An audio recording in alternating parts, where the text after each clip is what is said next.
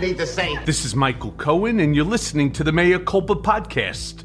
I have said time and again on this show that the wheels of justice may turn slowly, but nevertheless they continue to turn. It seems that last week's letter from Mazars, Trump's former accounting firm, is the crack in the wall that could lead to the collapse of the entire dam, drowning fucking Trump and his brainwashed MAGA toadies for good. It brings to mind an ancient Chinese proverb often attributed to Sun Tzu If you wait for the river long enough, the bodies of your enemy will begin to float by. Referencing the Mango Mussolini, who's had a very bad week. His longtime accounting firm dumped him over years of unbelievable financial statements. The National Archives said he illegally brought classified documents out of the White House to Mar-a-Lago, and a judge refused to dismiss a lawsuit against him for inciting the Capitol insurrection. I mean, Trump is taking L's like a Cincinnati Bengal, and the biggest loss yet came on Thursday when a New York judge ordered him, plus Don Jr. and Ivanka, to answer questions in Attorney General Tish James's investigation into their business practices. Oh, and they have to do it under oath, and they have to do it in the next three weeks, meaning things could soon get a lot worse for the former grifter in chief. The news that Mazars was dropping Donald Trump as a client last week has sent off a shockwave that has for the first time made Trump, the Houdini of accountability, look vulnerable. And it's not that just that he's losing these cases, but some of the things the judges are saying, you know, for example, in the civil lawsuit that was brought against Donald Trump for inciting an insurrection, Judge Amit Mehta, who I have to say is a former public defender in the courts of Washington, D.C., back when I was a prosecutor, very highly regarded jurist, knows his way around the courtroom. He used words and phrases in um, allowing that suit to go forward, like um, Donald Trump and his angry mob were working toward a common goal. He used the phrase Donald Trump's call to collective action. And then I think the most devastating phrase Judge Mehta used in his ruling, he described Donald Trump's conduct as the essence of civil conspiracy.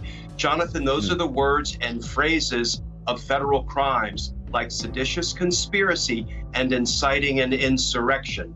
Things are getting really bad. I think the investigative circle is tightening around Donald Trump. Last Tuesday, the former president, rattled by news that his longtime accountants had declared that years of his financial statements were no longer reliable, issued a statement of self defense with new claims about his wealth. Put out what may be the longest, most ranty statement he has ever released since leaving office.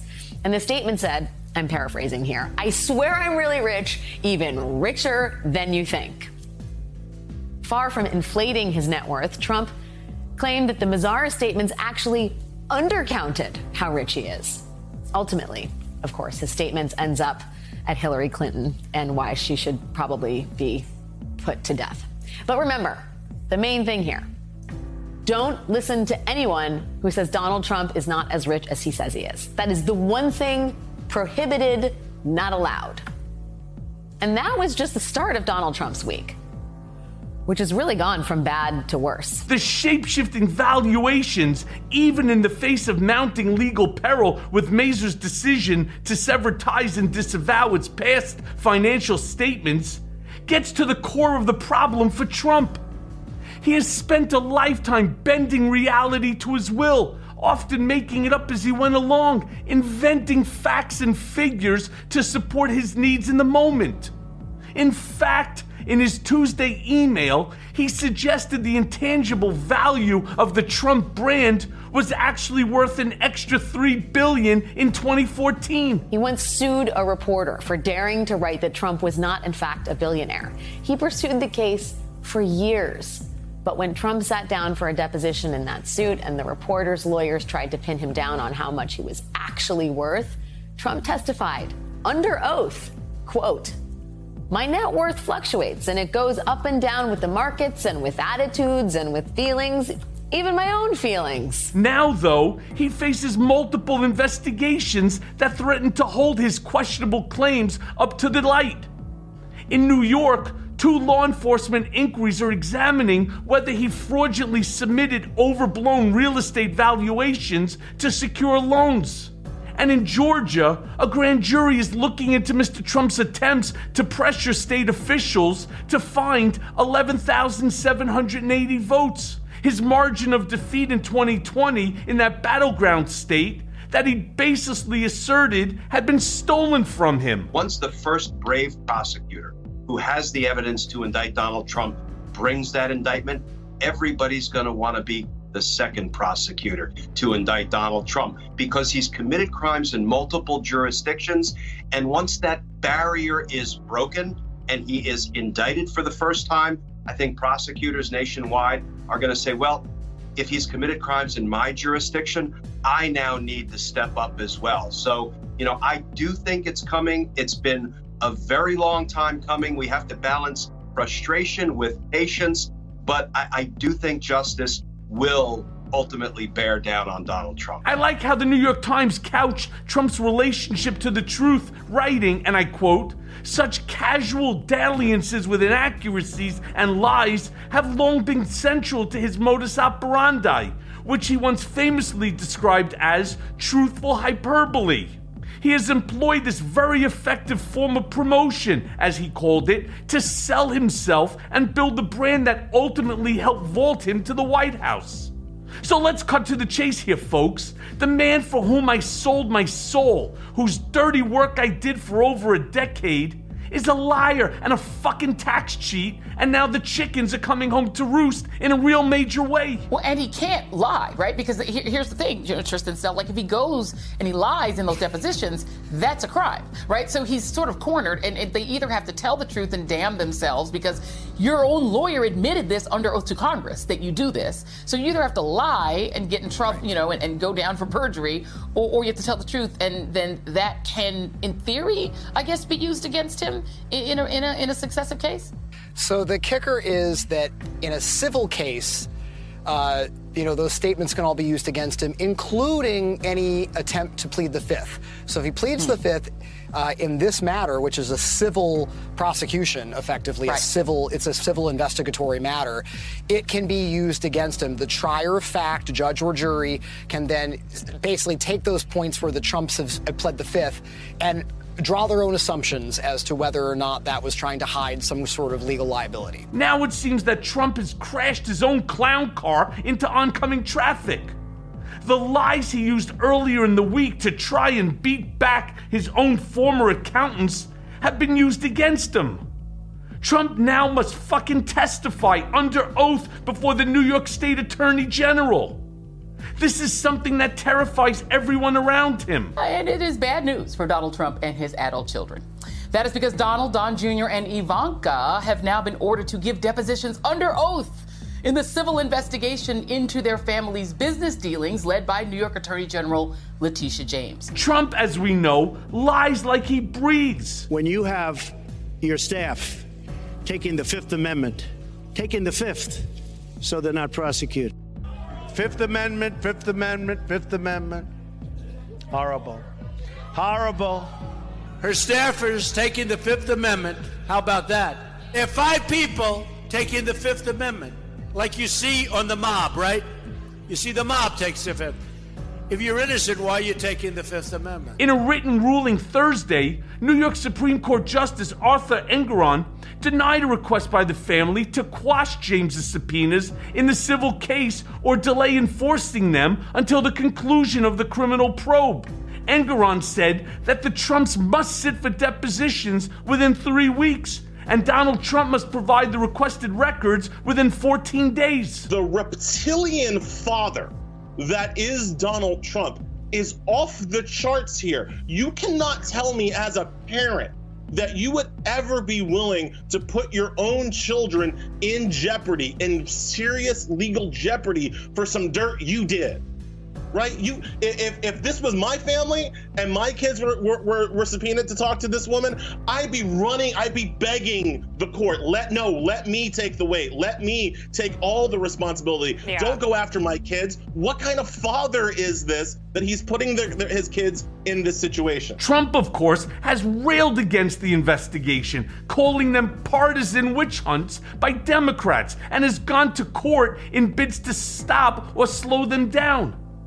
In his statement on Tuesday, he also suggested that they were racially motivated. Miss James and the newly elected Manhattan District Attorney, Alvin Bragg, are both black, and that his accountants had been browbeaten into quitting. No one is above the law. Um, and that um, I pursue cases based on evidence, based on facts, and based on an analysis of the law. And that the politics stop at my door. He will not evade us, He will not stop us from investigating um, and to ensuring that individuals, no matter what title they hold, are following the law. And I'm confident that we will win. The Mazars' February 9th letter is just the tip of the iceberg. The New York Times has reported that Mazars has been cooperating with the Manhattan District Attorney's criminal investigation, and that Trump's main accountant at Mazars has already testified before a grand jury. No prosecutor or grand jury will unquestionably accept vagaries like taken as a whole Mazars will have to explain in detail what it discovered, how the new information differed from what the Trump organization represented at the time the statements were prepared, and exactly why it decided to fire Trump as a client and then warn investors not to rely on the Trump organization's statements. It's a major crime. It's a major financial crime. This is of all the things where where the Trump and the Trump family could be in legal jeopardy, this is probably the most serious, I think probably even more serious than the election fraud investigation happening in Georgia. Here's why this is such a big deal. When Letitia James filed the Mazars letter in court last week, she did so as part of her civil case into the Trump organization. But James and the Manhattan District Attorney jointly have a related criminal investigation into Donald Trump. Recent reporting coming out of that criminal probe has focused on the Trump family falsifying asset valuations for tax, insurance, and loan purposes, all of which would be felonies. So Mazars flipping on Trump doesn't just mean that Trump's assets are in jeopardy. It all but cements that Trump could soon be wearing an orange jumpsuit. The criminal conspiracy that is Donald Trump is being exposed, whether it is his dereliction of duty, whether it is the infractions of the emoluments clause, using his office for his own financial and pecuniary gains. It's all coming out now. That said, we've all seen Trump wiggle out of legal jeopardy time and time again. This time it feels different. The walls are closing in here, folks, legally, financially, and politically. I, for one, cannot wait to see what will be the knockout punch.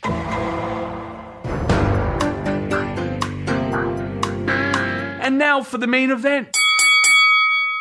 With the flood of pending litigation headed towards Donald Trump like a fucking freight train, it can be difficult to know what to pay attention to as these cases are both complicated and time consuming. That's why my next guest, Elie Honig, is the perfect guest for the moment when Donald Trump transitions from public person to possible criminal defendant. Honig is the host of the Third Degree podcast, as well as a frequent commentator and legal analyst for CNN. He also spent eight years as the United States Assistant Attorney for the Southern District of New York, where he successfully prosecuted more than 100 members and associates of La Cosa Nostra, including the bosses and other high ranking members of the Gambino and Genovese organized crime families. His understanding of the law and what potentially awaits Donald Trump in state, federal, and local court gives him the rare ability to see the future. He joins me today on Mea Culpa amidst a flurry of pressure facing the former president just days after his longtime accountant fired him as a client and he now faces the prospect of having to be deposed by the New York State Attorney General. If you're looking to find out what the future holds for Donald Trump and whether or not he'll be wearing the orange pajamas, Honig is your man, and this is your episode. So let's go now to that conversation. So, Elie, can you walk my listeners through yesterday's ruling that Trump and his children, Don Jr. and Ivanka, must sit for depositions in the Attorney General's civil investigation case here in New York against the Trump Organization? In your professional opinion, what happens next? Yeah, so two things happen next, which is appeal and then the Fifth Amendment. But let me take it back a step. So I'm glad you specified, Michael, civil, because there's two things happening at once here.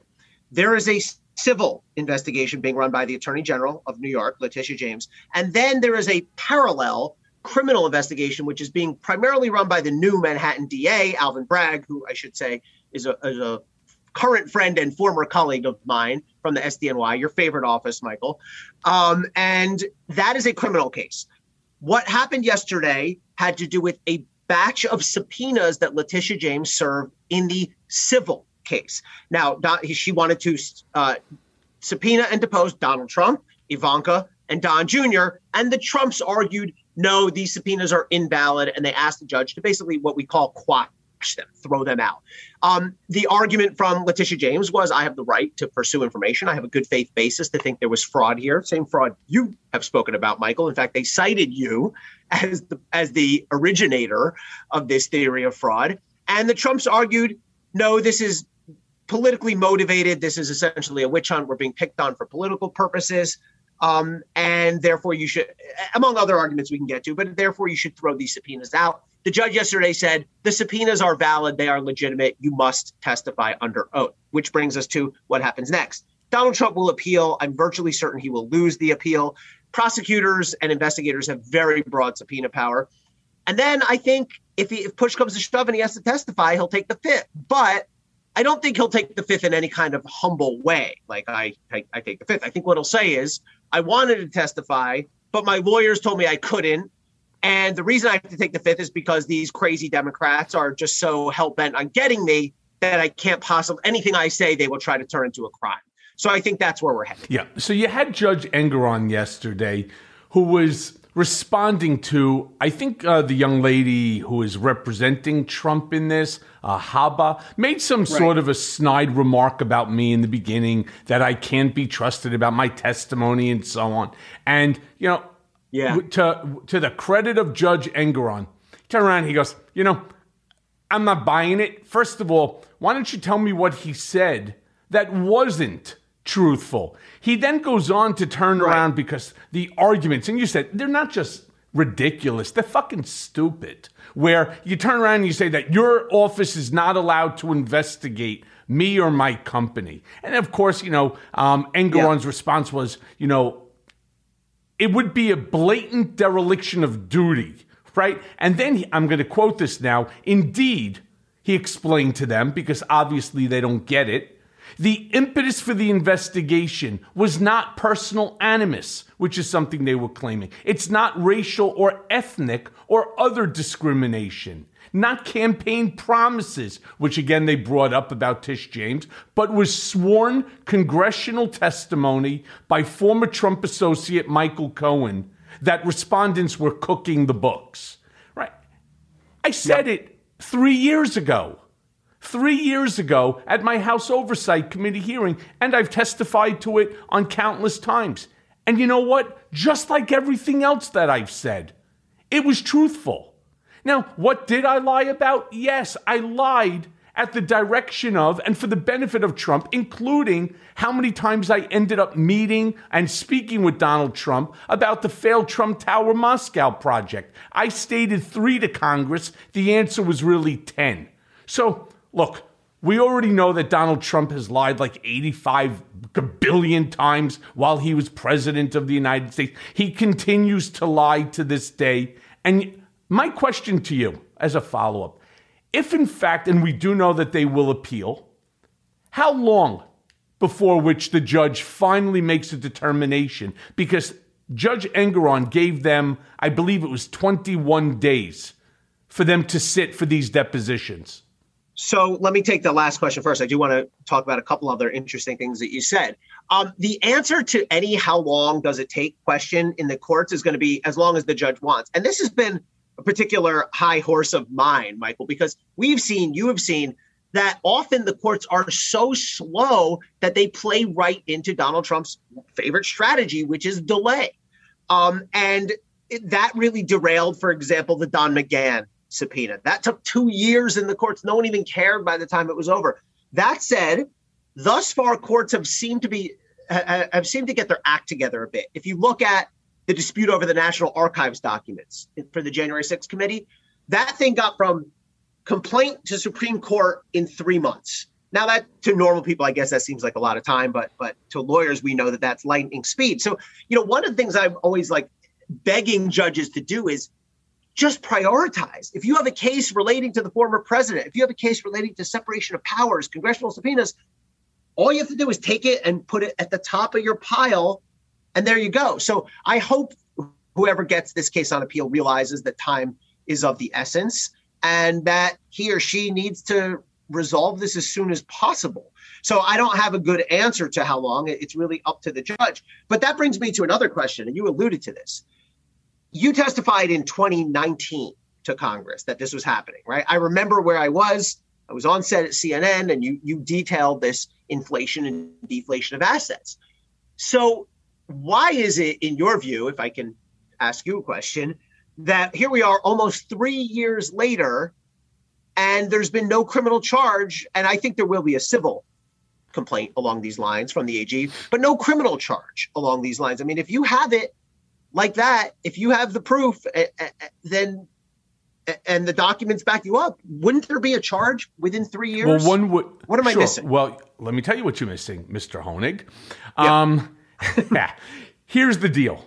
When I testified in 2019, remember who was still the sitting president of the United States?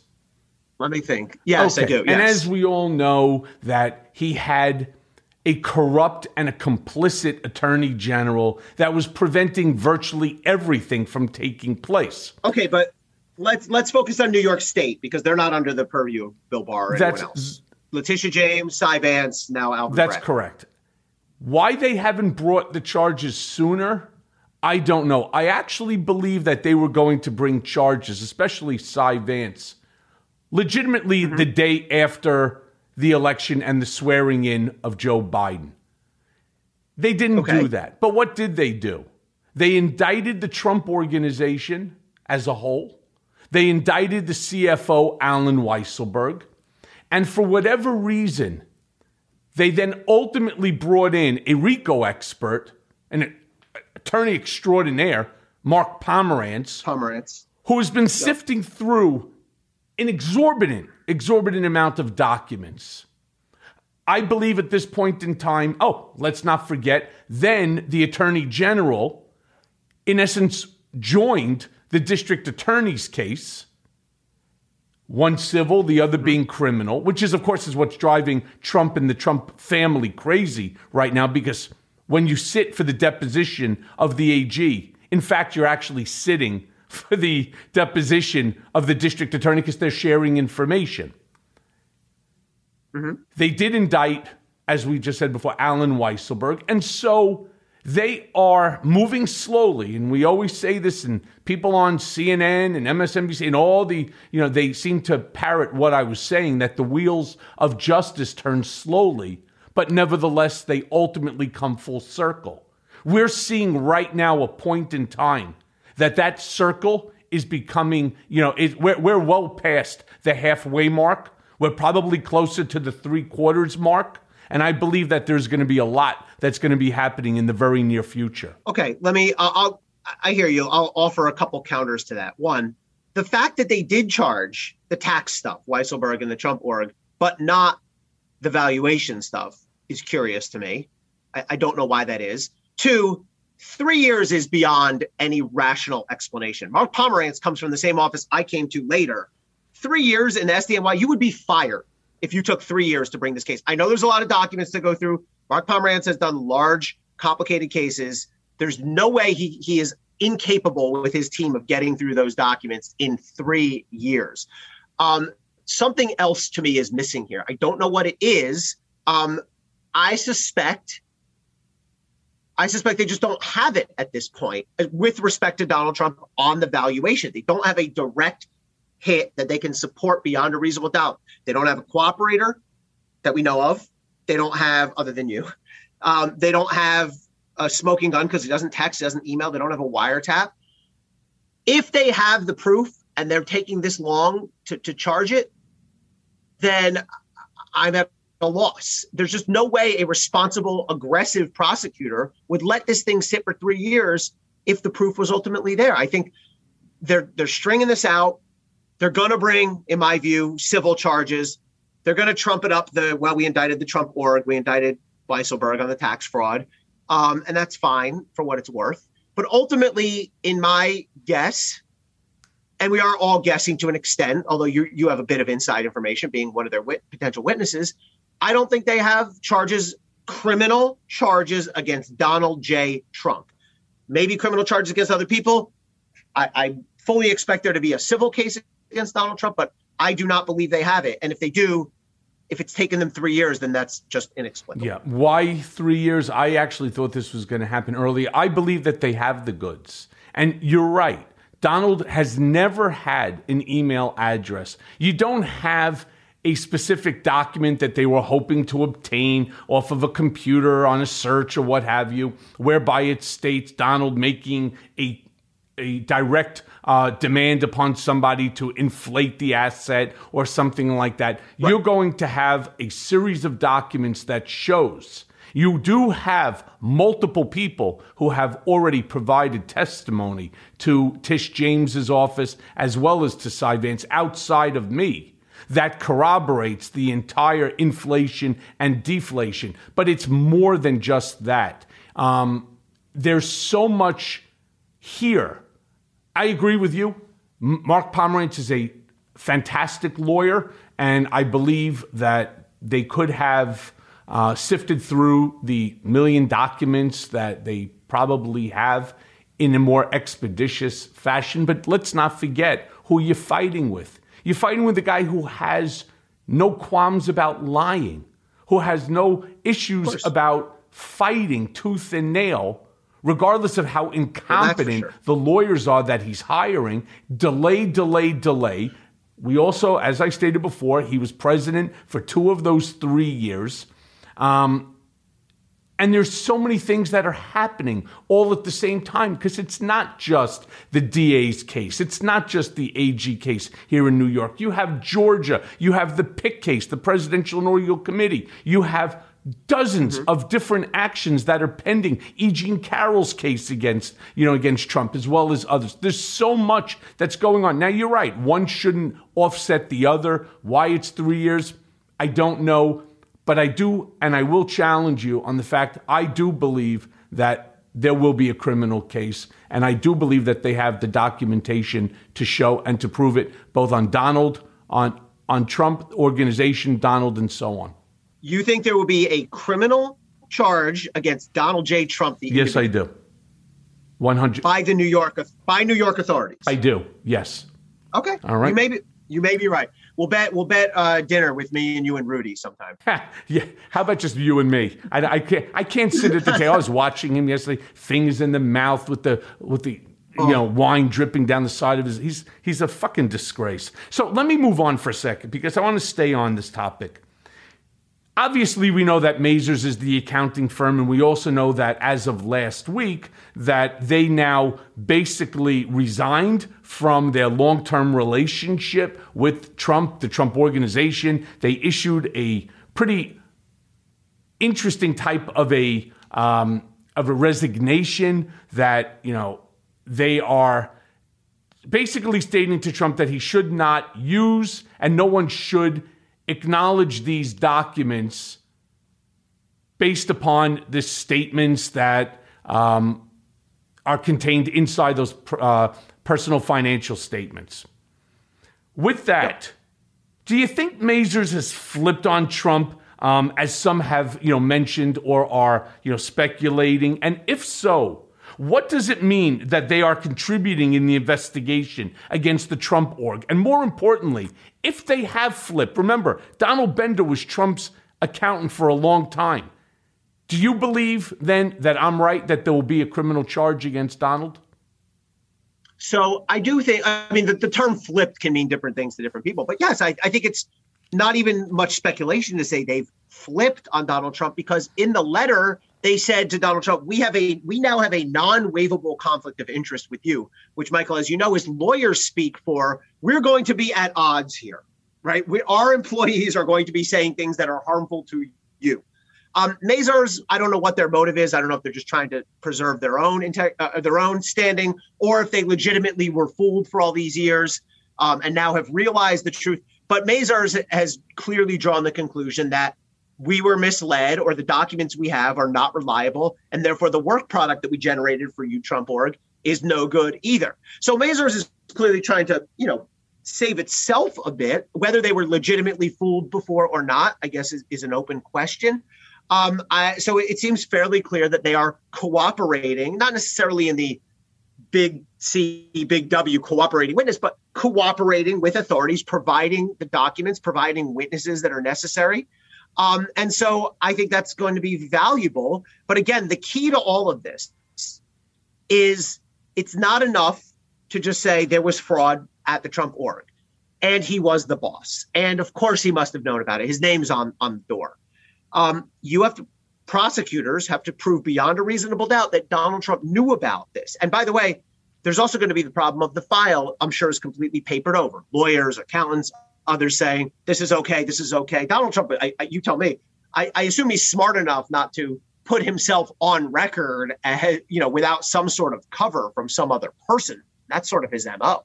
Well, so as I stated to one of the Democrats you know, who asked me questions. Obviously, the members of the GOP were only there within which to denigrate me. Again, at the direction of. Donald, it was part of their MO for the day, right? That was their guideline. Sure. One of the Democrats had asked me um, how we transmitted paper and so on. And the way that it was is if there was a document, everything had to go through Donald. He basically signed every single check, no matter how big, no right. matter how small. And anything that was going to be done required Donald's signature. Now it was could be his full signature or it could just be his initial right. D. I believe that there are more than enough documents in the possession of the DA's office as well as the AG's office that will cast doubt to anything that Donald has to say and pass the reasonable standard. Okay. I guess we'll see. Did you ever see Donald Trump flush things down the toilet? Flush documents down the toilet? No, but I've seen him rip up paper and throw them into the garbage. Yeah. You know, for Donald, it was more than just ripping. For him, in his sociopathic mind, ripping it meant that it was over right? Like a like a child, right? He took he didn't tear it like most people would do if it was an important document that you didn't want anybody to put back together. Though, as you know, Quantico right. could put back together, you know, um, shredded papers. It was more of like a statement. It was a, like a, a, rip and then a second that's rip. That exactly. That's that's that. It's but, fun to do that. It's very gratifying if you've ever done that right? Yeah, well, I, I don't know. I I've used started. to throw shit into the shredder. You know, for me, you know, I, it wasn't about the ripping. It was more about just I didn't have enough the space in the garbage. Yeah, you know. okay. So let's talk for a minute about the material effect of Trump contradicting his own lawyers by yeah. coming out and stating that not only does he know everything about his company, but the valuations discussed do not show the full value. He basically yeah. confessed to what he'd been trying to hide. Right? Could this land him in the criminal jeopardy that I keep referring to? It's such a, a self defeating statement in a couple of respects. First of all, one of the basic rules of evidence is that any defendant or potential defendant's own statements can be used against them um, in this context. So his argument's going to be I didn't know. I was not a micromanager. I was sort of 10 steps removed from anything that was happening financially, Well, here he is saying the exact opposite of that. So, yeah, I mean, look, this will all come down to Donald Trump's state of mind, to his intent. And a lot of times, what you see a CEO or a boss doing is saying, look, I'm not a micromanager. I was a big picture person. I didn't get deep in the weeds. I delegated. I trusted this to lawyers, accountants, whoever. Um, but this statement by Donald Trump completely contradicts that. So maybe it was just his ego run amok. He just felt like he had to be a know-it-all. Um, but whatever the reason, it's it's a lawyer's nightmare, and it, and it's completely a self-destructive and self-defeating statement by him. It's not. That's not the only one. I mean, this was a blistering 1,100 word statement.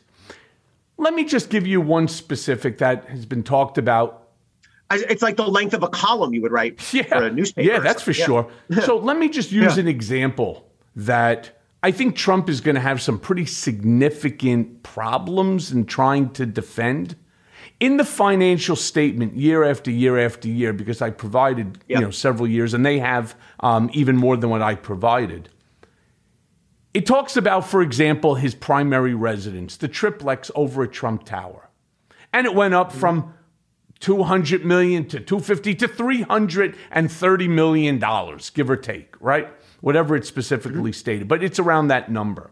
And the calculation was predicated on the fact that it's 33,000 square feet at $10,000 per square foot. That's Donald Trump's penthouse triplex on 5th Avenue. Here's the problem. The apartment is 11,000 square feet and nothing in that building right. has ever traded at $10,000. Now, you can argue that I believe it's worth $10,000 because that's what Donald had said in the um, case that was Trump versus New York Times. I create yep. my own valuations. That's not really right. how no, he it had works. Some, he had some word for it, like like exaggerated metrics or some some like fake news or some you know uh, alternate facts kind of phrase for that. Yeah, yeah. And so it's going to be impossible for him to argue that he doesn't know that his apartment is not 33,000 square feet. For God's right. sakes, not only is right. he the owner of the apartment, but he's the developer and the builder. I mean, that would and, truly and so make. what's yeah. he going to claim? I'm the stupidest fucking human being that ever walked the planet? Right. He'll claim he got crossed up between converting feet to yards and yards to feet. No. Um, I mean, the, the first question is, did is he the one who signed those affirmations, or did somebody else? Right? I don't know the answer to that. You probably you I don't know. You know, the prosecutors certainly know. If Donald Trump himself signed off saying my apartment is thirty thousand when it was eleven thousand, could be a problem. Um, you know, I don't know how he gets out of that.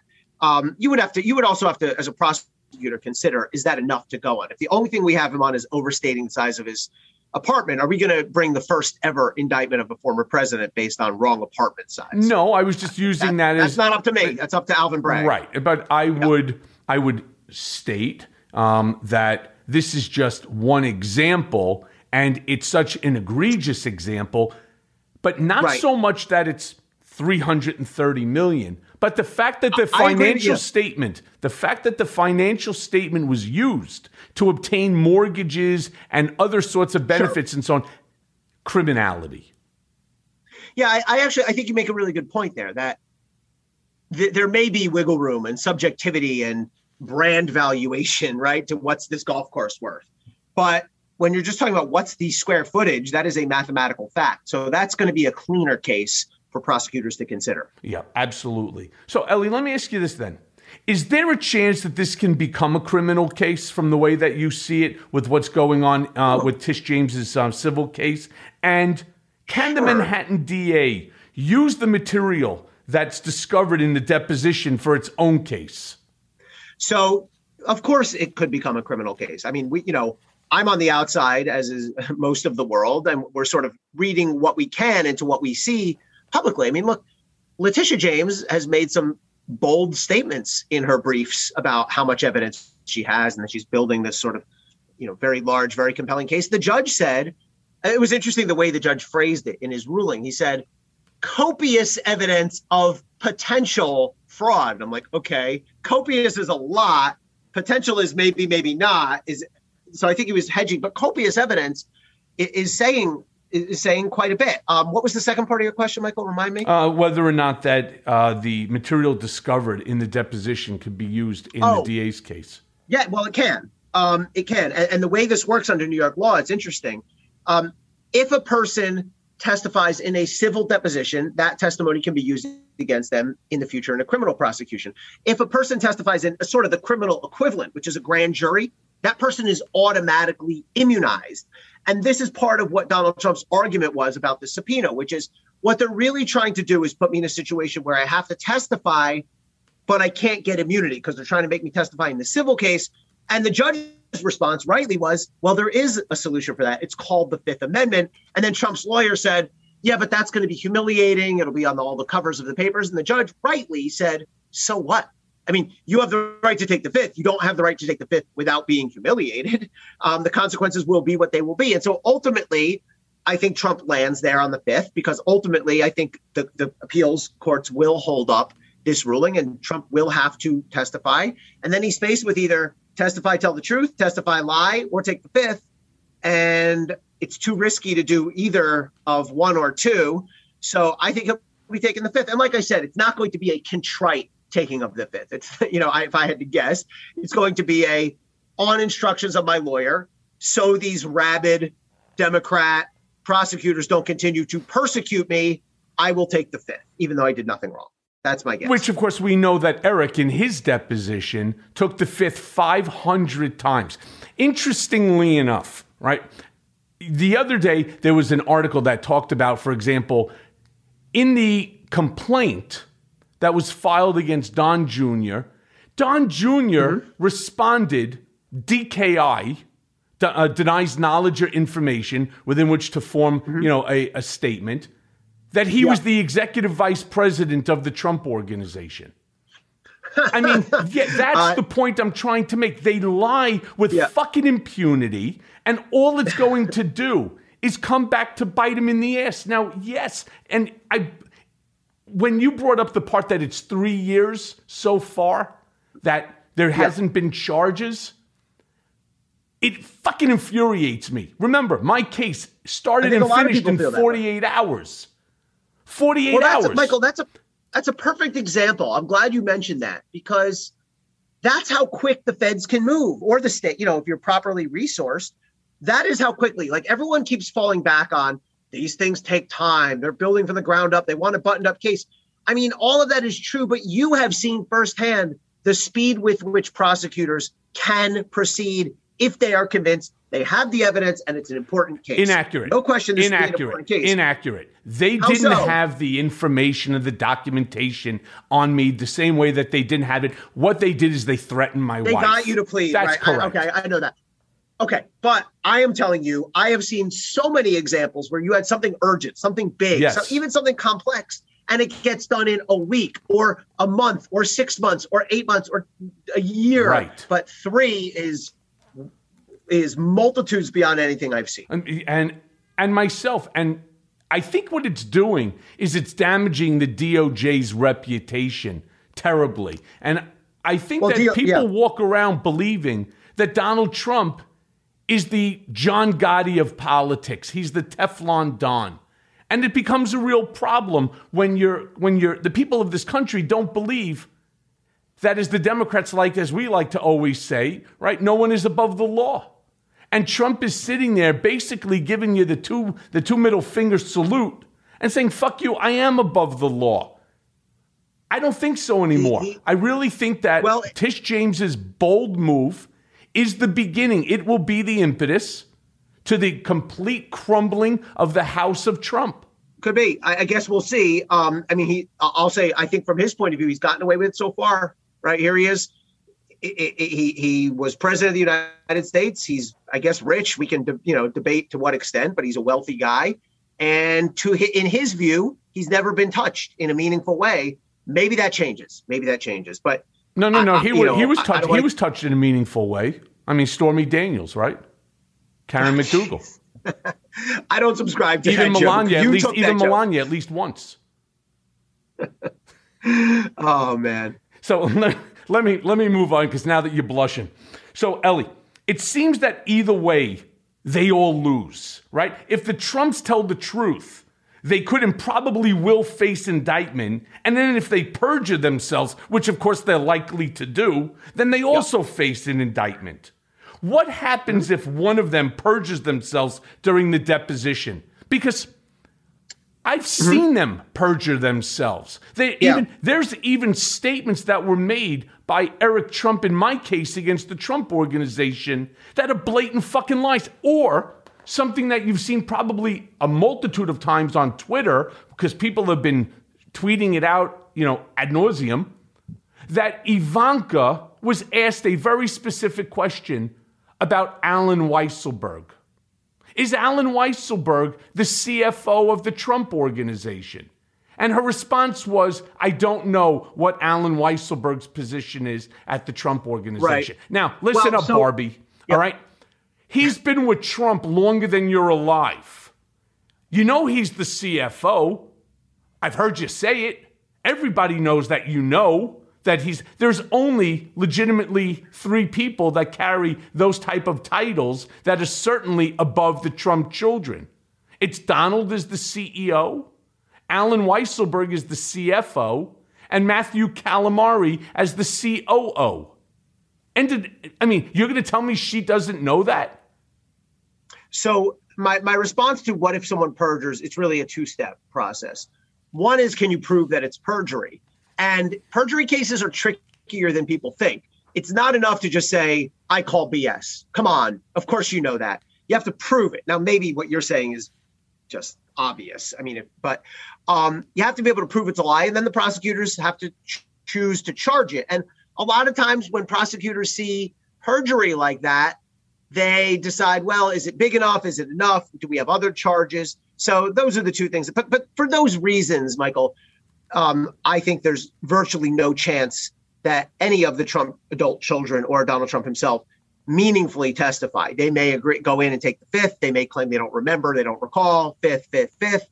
But I, I don't think we're going to see any meaningful attempt to give substantive answers because, like you say, they're they're in an impossible spot where they give the truth could be incredibly damaging, or they lie, could be perjury. Yeah. By the way, did you see yesterday? I mean, talk about someone please telling Donald Trump to sit down, shut the fuck up already. He puts out a statement, right? And it starts out with much of the now uncovered espionage campaign of the Democrats breaking into the White House and my New York City apartment took place after the 2016 election as yet another way to undermine the upcoming 20. I mean, this guy just doesn't know what it means to stop, right? And he makes these bold statements, these allegations that gets his base all riled up. They broke into my house. It's all about Hillary Clinton. It's not about me.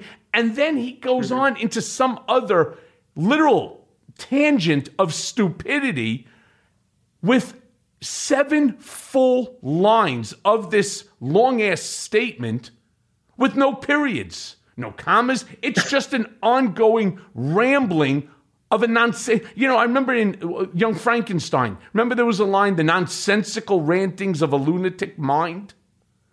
I know the quote, but I didn't know where it was from. Young Frankenstein, right? I never saw it.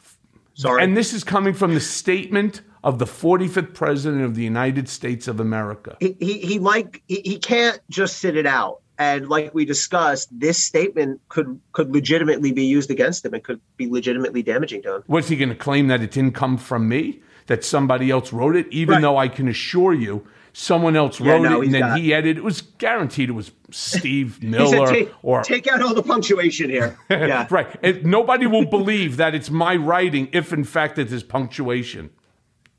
Right. So let me then move on and ask you this, because there's a lot of people that are talking in Trump's inner circle. Rudy Giuliani is now in talks with the January 6th committee to testify about what he knows. What do you think the chances are that Rudy cuts some sort of an immunity deal for himself and then offers Trump up on a platter? Now, I've heard that Rudy is angry with Trump for stiffing him on legal fees, and he needs the money. Rudy's in financial mm-hmm. trouble, so he needs that money, and he believes Trump owes it. And is it, and like in his desperate financial straits that he's in, He's also recently humiliated himself on The Masked Singer. And obviously, he did that because he was being paid.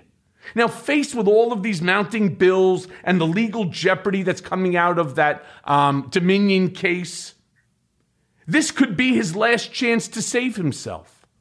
You think he'll do it? Well, so let, let me start with this. I would take any suggestion that Rudy's about to come clean and completely and fully turn on Donald Trump the way that a prosecutor would expect a cooperator to do it, would require a prosecutor to do it. Meaning, you fully admit everything you ever did wrong, Rudy Giuliani. You plead guilty if any of that is a crime, and you implicate and testify against anybody else, whether it's Donald Trump or some previously unheard of person. The odds that Rudy ever gets to that point to me are very, very low. I would take any suggestion that Rudy's ready to make a clean break with two heaping tablespoons of skepticism.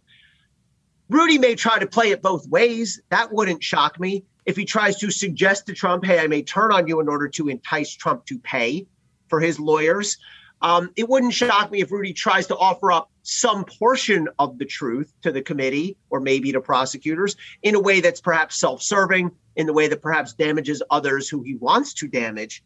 But the odds of Rudy fully coming on board and cooperating the way I know what a cooperating witness is expected to be are very, very low. And I will say this I cooperated all sorts of really bad people, murderers, mobsters. Um, but if they could get to a point, which some of them did quite quickly, where they were willing to plead guilty, to admit, every, fully admit and take responsibility for everything they did and implicate everyone around them, that's where you have to get to in order to make a real difference. Unless and until Rudy gets to that point, he's a halfway cooperator at best. Okay. Are we all prepared to accept a half cooperator at best? And I think Yeah, the an answer interesting and I question. think the answer Right. to that is this case is so fundamentally different than any Mm-hmm. other case that we've ever seen. Ever. Yep. We've never had a former president with God knows how many lawsuits against him, including from district attorneys in multiple counties, the attorney generals in multiple states. You have investigation going on, a committee, you know, regarding actions that will hold you responsible for an insurrection, for a coup on the capital of the United. We we've never seen this, so I suspect. I agree that the DA may be looking to maybe make some concessions and not ask him about all of the shitty things Rudy fucking Colludi Giuliani did during the course of his life. Let me put it this way. I don't think there's any way a prosecutor can or should take halfway cooperation because you're setting yourself up for disaster. Alvin Bragg, the current DA, was raised at the SDNY the same way I was. If you put a cooperator on the stand as your star witness and he has not admitted everything he's done or he's given you half the truth, he will get annihilated and you will lose. That is fact. No responsible prosecutor would accept that. The January 6th committee has a different job here. They don't have to have a jury find guilt beyond a reasonable doubt. And it might be a reasonable calculation for the January 6th committee to say, okay, we'd rather have half a truth or two thirds of a truth from Rudy Giuliani than nothing at all. They'd have to think about how that's going to impact their own credibility and whether they want to align with Rudy, even in some partial way. But I can understand it potentially from the committee's standpoint. But any prosecutor who, who tries to strike that kind of halfway deal is setting themselves up for utter failure. Alvin Bragg knows that. Alvin Bragg and I went through the same exact boot camp. Um, and unless he completely discards that, he will not take halfway cooperation from Rudy or anybody else. You know, it's funny because last night I went to dinner with my wife and two other couples who were celebrating an event. And we went to Fresco, which is um, a restaurant that the Scotto family owns, you know, Rosanna Scotto from Fox News and so on. And um, I've known the family literally since 1984. So I walk in with the, you know, five other, my wife and the other two couples, and who's sitting directly at the table next to the one that we're sitting at? Rudy Colludi.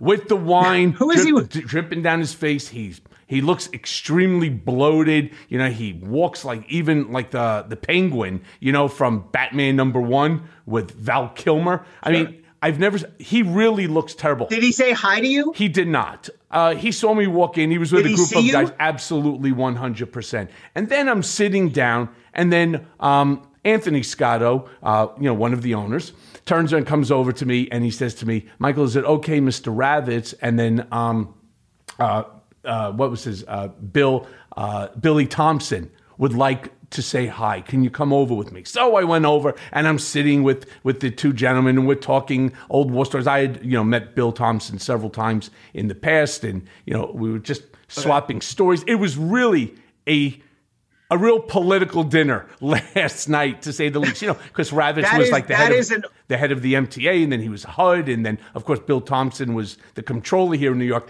It was truly a funny, funny event. It is a it is an only in Manhattan scene where Rudy can be in a restaurant and then Michael Cohen walks in and then all these other power players are behind the scenes. I mean, I, I, in an Italian restaurant with a, a famous newscaster there and the family. It's it's it's a perfect scene. It, it is, and he's a perfect mess. But that kind of brings me to my next real question for you. So, do you think that if Rudy would even turn on Trump or even testify? Look, one of the things that we all have to remember is that Colludi turned around and he made a statement uh, on his own that I have an insurance policy. And I'm not yeah. worried. I have an insurance policy. Now, was that just some sort of a latent threat to Donald? Fuck you, pay me, right? What Rudy should have done is like what I'm doing just bring a lawsuit against the guy. Because Trump doesn't believe he owes anybody anything ever, right? But Yours is a, you appealed, right? well, it's on. Yeah, You appealed it's, on, yours? it's on. It's on appeal. And um, I mean, that's just a ridiculous case. I mean, the way that the judge made the determination, not only was it bad for me, it's bad for public policy, whereby he stated that the actions that I did were for the benefit of Donald Trump, not the benefit of the Trump organization. Therefore, the, they should not be responsible to have to pay me. That's that's Right. not that that's it's very bad. It's a bad decision for public policy. But going back to this, even if Rudy did testify, do you think it would be helpful in this case? Or do you think he's just sort of like, you know, shoveling more shit, you know, whether it's to the district attorney, the attorney general, or even to the committee where he's supposed to sit down and, you know, and speak to them? before I relied on Rudy Giuliani's word, any single word that Rudy Giuliani uttered, he would need to come in and proffer, meet with me, and open up and admit and embrace everything he's done. And if he's willing to do that in a way that's credible and that's fulsome, maybe. But on credit and on faith, zero. No, I would not. I would not give his word an ounce of credit unless and until he proved he had had a, a complete turnaround, was on, was was on board, um, and was willing to testify fully against anyone else. I would not. I, I, it's hard to think of anyone I would trust less than Rudy, just inherently. Well, there's a problem with that. There's documents. And so while Well, I yeah, acknowledge. I'd be looking at the documents, sure. Right. While I acknowledge that Rudy cannot be trusted, look, we know some of the crazy shit that has come out of Rudy's mouth, parroting the crazy shit that's been coming out of Donald Trump's mouth. I I acknowledge and I, I agree with you wholeheartedly that Rudy Rudy's testimony will be um, impeached by Trump's counsel, whoever it might be, you know, at that time. But there are Yep. documents. And why not Well, then yep. just rely upon the documents, use Colludi as a corroborator that these documents are the originals or that these are documents that came off my cell phone, my computer. Remember, they took all of this from his apartment when they raided it, when the FBI raided it. They they mirrored it, they have it, they know what it is. Why can't he just be used to corroborate the legitimacy of the document and let the documents speak for themselves? Well, okay. So first of all, you can get the documents in um, just through the FBI agent. Say, well, we seized this cell phone and we downloaded it, and here's the emails that I found out. You might want Rudy to explain some of them, but you don't necessarily have to have Rudy in order to get the documents in. You call an FBI agent and says, "We grabbed this box out of Rudy's office and I found these documents." The documents are crucial to check and cross-check whether it's Rudy Giuliani or any potential cooperating witness. You want to make sure everything they say is consistent with and backed up by the documents. There's also a lot more than the documents that you would need from Rudy. There's a lot of things that were never documented. What was this conversation? What was the understanding? What was the agreement between you all? And for that, you know, the way it works with cooperators is you want to get them hard corroboration, whether it's documents, recordings, other witnesses, as much as humanly possible, but you can never get to 100%. And you can't just put a witness on there as he's only going to testify reliably about what's in these documents. Everything else is sort of up in the air. It's an all or nothing thing. It's like the lights on or well, that's a terrible example because lights can be dimmed. But you're you know you're pregnant or you're not. You're either cooperating or you're not. That that's I think the only responsible way to go about it. Again, I'm just talking about documentary evidence. So yeah, they can ask Rudy to verify or not. I mean, you know, one of the things that I also saw, and I don't know uh, whether it's accurate or not because we really don't hear much from the January 6th committee, but Rudy Giuliani went out and he made a statement that the January 6th committee is illegal and that they can't subpoena anybody. That's, of course, after they subpoenaed him.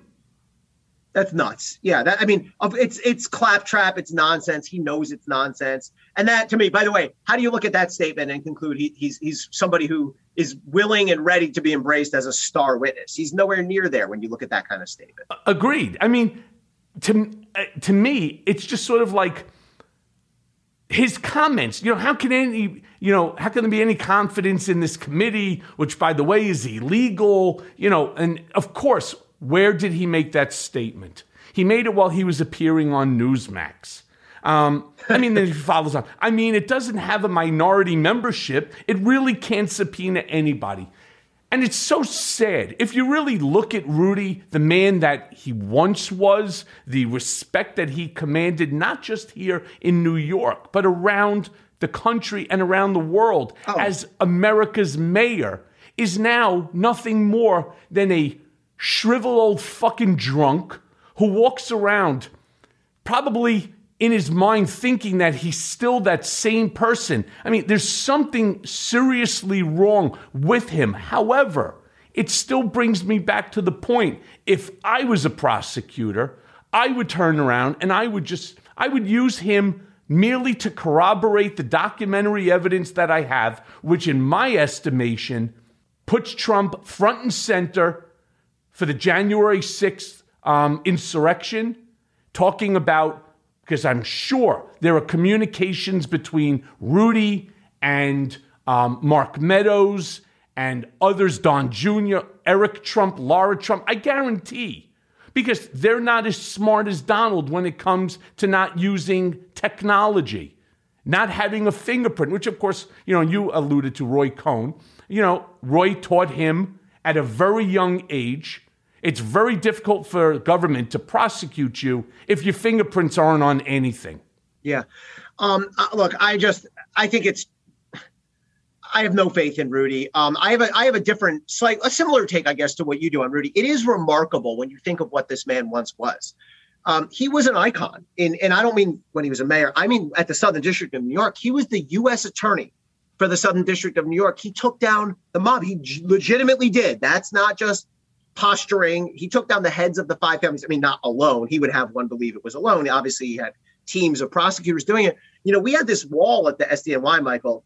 Maybe you saw it. I don't know of portraits of all of the U.S. attorneys going back to the guys with the handlebar mustaches in the 1800s and uh, late 1700s.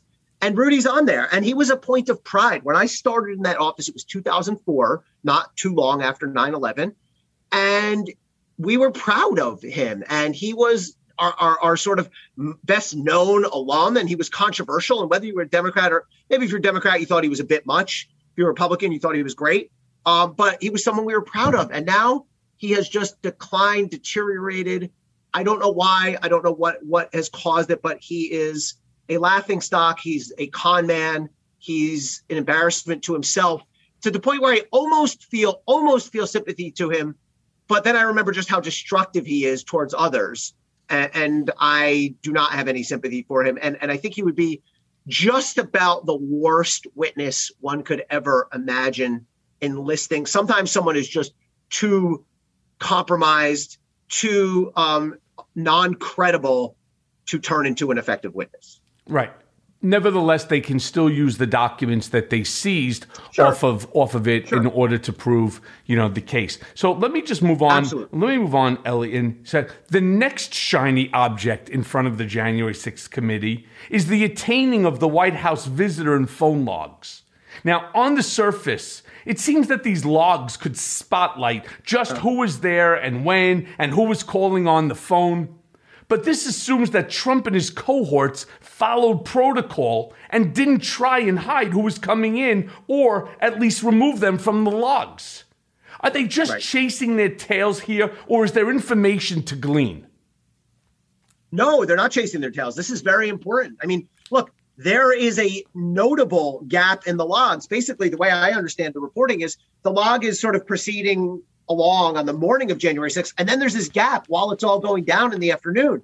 They need to know that. They need to know who Donald Trump was talking with. Now, from the reporting, what Donald Trump would often do is use a private phone or use Dan Scavino's phone or just grab some aide, give me your phone. And apparently it was for the very purpose of not creating a record, not creating a log. And to me, that makes it extra important that the committee finds this. And they can, by the way. I'm not sure they can recreate everything, but if they can figure out whose phones he would tend to use, and there are reporters who know this. I've heard White House correspondents say, well, he would use Scavino's phone a lot. He would use whatever. Subpoena them. Go to the service provider, Verizon, whoever, T-Mobile. You get the records. You're absolutely entitled to do that. And then you can sort of re recreate, piece back together the broken vase or, or the missing pieces of the puzzle. So to me, the fact that there's the gap, A, I would need that information to begin with. You want to know who was visiting and who he was in conversation with during these key hours. And B, the fact that that stuff is missing makes it extra interesting to me as an investigator because why? Almost certainly for a reason. Well, now let's really get to the bottom. Yeah. And let me reaffirm your position as being accurate because not only have I seen it, I've given him my cell phone to use. Not while he was president. We would be, when he was president elect or whatever, he would be like, Michael, get me so and so on the phone. Keith Schiller, all the time right? Now, right. while I was while I was in England, and that's when the Billy Bush statement came out, I received a phone call from Hope Hicks, and I testified to this. Um, you know, to Congress, uh, not the House Oversight, but to the Senate Select, uh, as well as the um, House Permanent Select Committee on Intelligence, and anybody that asked me. Hope put Donald on the phone. And it wasn't, you know, so the the notion. Would, but let me ask you this: Would he do it just out of out of convenience, laziness? He's here, grab your phone, or or would he do it because he was trying to not leave a path? It's a combination of both. Um, so he would say to Hope, as an example, get Michael on the phone, and she would call, and he can't help himself because he's compulsive. So he said, Hope, give me the phone, right? Or you know, you see him the biggest problem for everybody that's around Donald is that you don't want to disappoint him.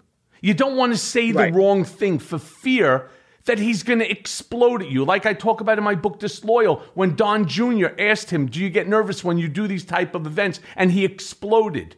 Nobody wants Donald to explode against him. So if you're there and you're talking, there's an added pressure that's on top of you.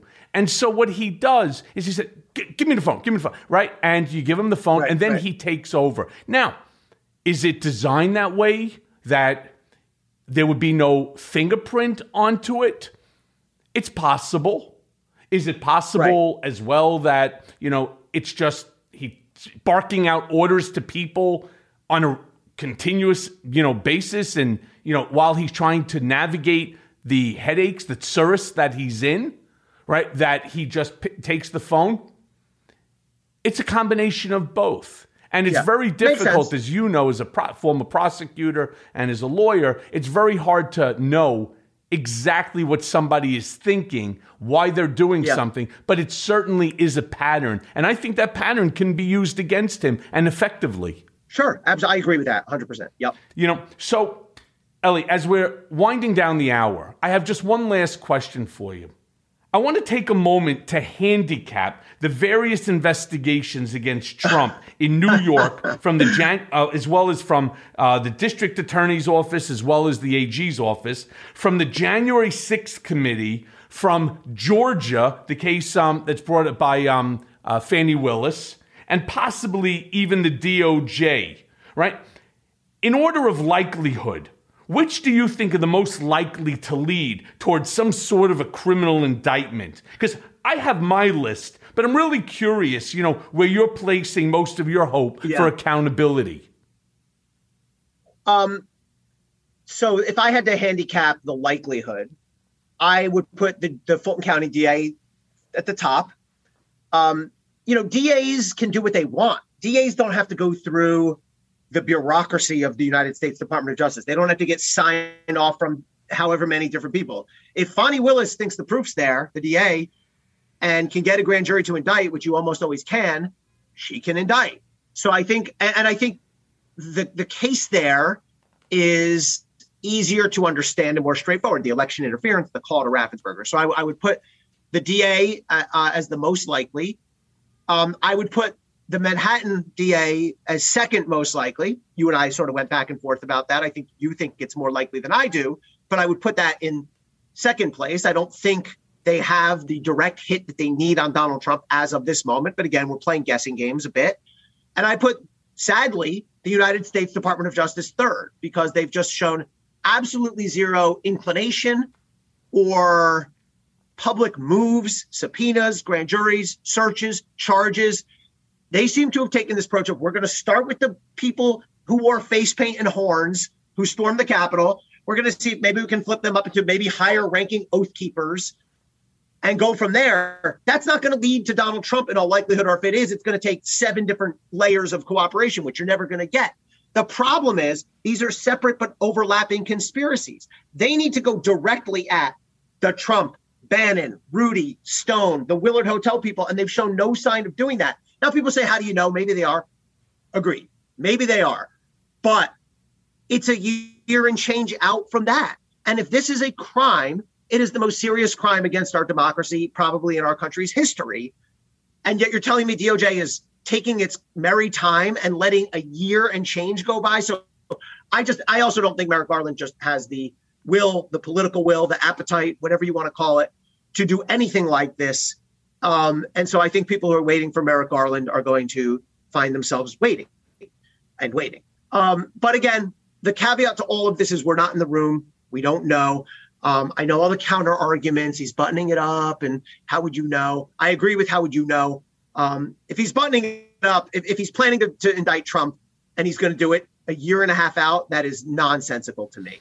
Um, what do you think? What do you, do you what percent likelihood do you think that Merrick Garland and DOJ bring a criminal indictment against Donald J. Trump? I, I don't. I don't have faith in Merrick Garland. Um, I think it's going to ultimately be very similar to the Mueller report, uh, where you know, if that, if that, At least Mueller issued a report. I don't think Garland's going to ever say anything. Yeah, I think there'll be. I think there'll be a report. But if I was going to handicap it, I still have my money on the DA and the AG's case here, the combined case in New York, as being the the forefront. And I and I, I I think the DA case in Georgia is a very close second. It would be like you know um, you know a, fi- a photo finish you know type of um, a scenario.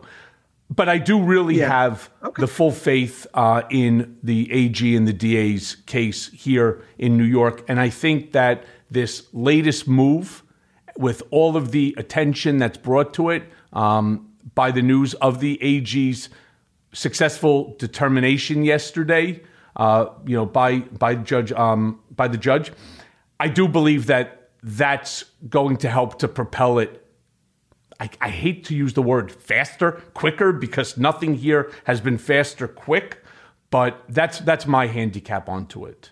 Okay, I guess we shall see. I guess we agree on who the two most likely and the least. The, we agree on who's least likely. That we that, that, that we way. do. You and I are finally in agreement, Elie. Elie, listen. Let me. And by the way, I should I should just should should say this.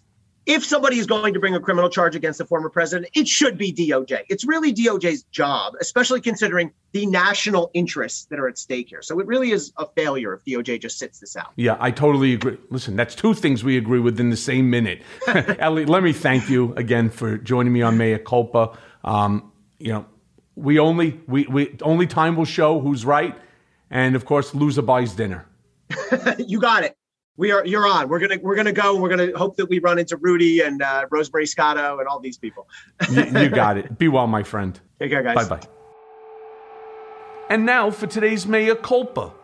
In thinking about the chain reaction of events that has befallen Donald Trump after the release of the February 9th Mazars letter, I am reminded that for Trump, it took more than just his duplicity to stay in the ring.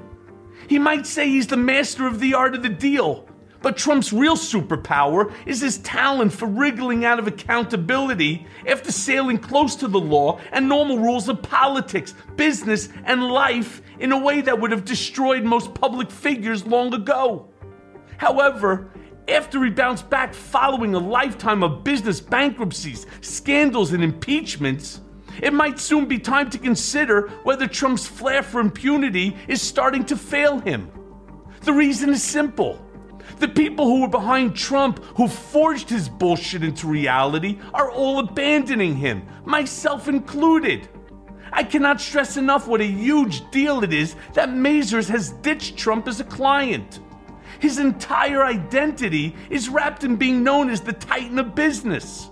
Now, love him or hate him, he'll make you rich, and at the end of the day, it's all about the economy, stupid. Right? Well, fucking wrong.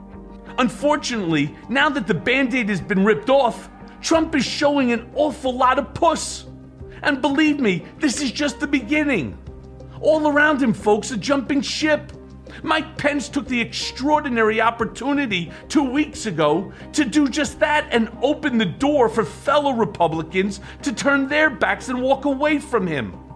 The man is now wounded in a way he has not been before. His one true superpower, beyond his ability to escape accountability, was to appear rich. Absent that, he's no fucking use to anybody.